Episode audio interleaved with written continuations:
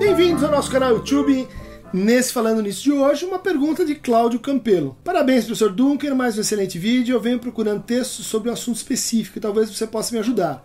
Levando em consideração a teoria da evolução das espécies, qual teria sido a influência da pulsão na evolução humana? Ou qualquer texto que envolva essas duas teorias. Talvez não sejam teorias que se relacionam. De todo jeito, já agradeço e obrigado.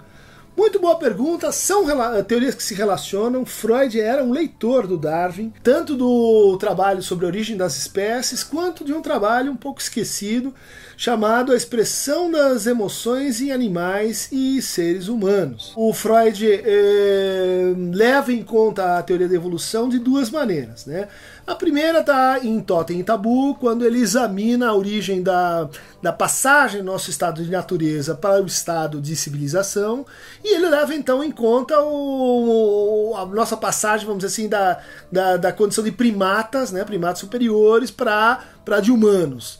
E então aí ele vai pensar a aparição da linguagem, vai para pensar a origem da lei, da, do tabu do incesto, e ali ele cita amplamente o Darwin como um, uh, como um conceito fundamental para entender essa passagem, mas é o Darwin, vamos dizer assim, da antropologia uma, uma, um segundo entendimento do, do Darwin, um pouco filtrado pelas ideias do Lamarck. Há pessoas que estudaram esse, esse problema específico. Né? Recomendo, recomendo para você o livro de Frank Sulaway, chamado Freud, Biologista da Alma. Né? É um texto que só tem, só tem em inglês. Também uh, Elizabeth Hitful, Freud e Darwin. É um, é um texto mais antigo, onde ela vai mostrando como uma das grandes leituras, uma das grandes inspirações do Freud é justamente o Darwin. E então ele vai, vai pensar toda uma teoria da, da transformação da libido a partir das nossas experiências né, que vão se transmitindo hereditariamente.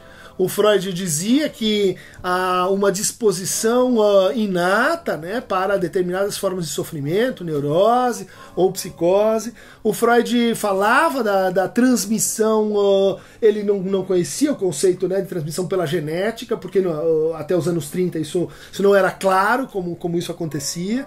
Ele discute com o, com o Darwin na sua teoria do além do princípio do prazer, né, o texto de 1920. E no final das contas, assim, é, ele diz nada que a psicanálise venha a dizer pode contrariar as premissas uh, darwinianas. Por exemplo, de que a ontogênese recapitula a filogênese. Né? Controversa afirmação: será que foi do Darwin? Será que é do Lamarck? Será que é da recepção germânica do Darwin? Né? Mas é uma ideia importante. Né?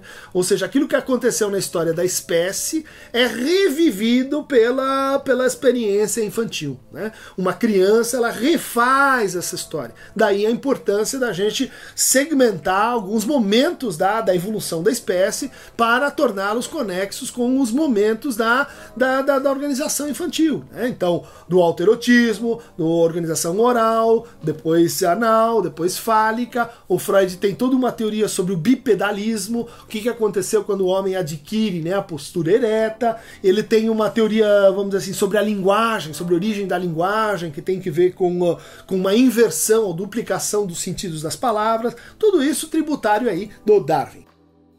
Quem quiser mais uh, receber uh, novos fragmentos evolutivos, uh, biopsicossociais, filogenéticos e psicanalíticos, clique aqui no nosso Aqueronta Movebo e aumente a variabilidade da espécie.